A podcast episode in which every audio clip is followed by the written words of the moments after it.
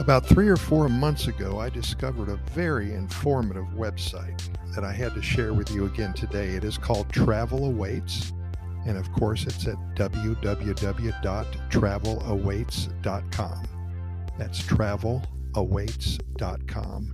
This site is perfect for the 50-year-old plus traveler. With that said, there's no reason that if you are 49 or under, you can't take a look at this website either. There's lots of interesting stories about every topic that you can imagine pertaining to travel. When you go to the site, on the top of the homepage, you will see destinations. Click on that link, and then you will see that it is divided into areas of the world, and they have all the areas of the world there. Of course, your interest probably lies in Costa Rica, so click on the Central and South American link. Again, that's the Central and South America link. From there, you will see Costa Rica listed. Click on that box and you will be greeted by so many cool stories.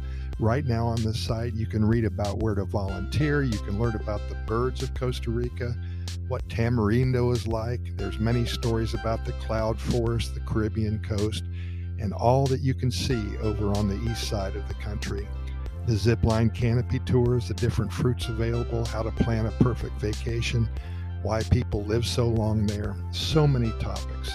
And there are hundreds of expert contributors on this site, and their stories are built and shared with you from their first personal experiences there. I've had the opportunity to write 2 stories of my own and would love for you to take a look at them.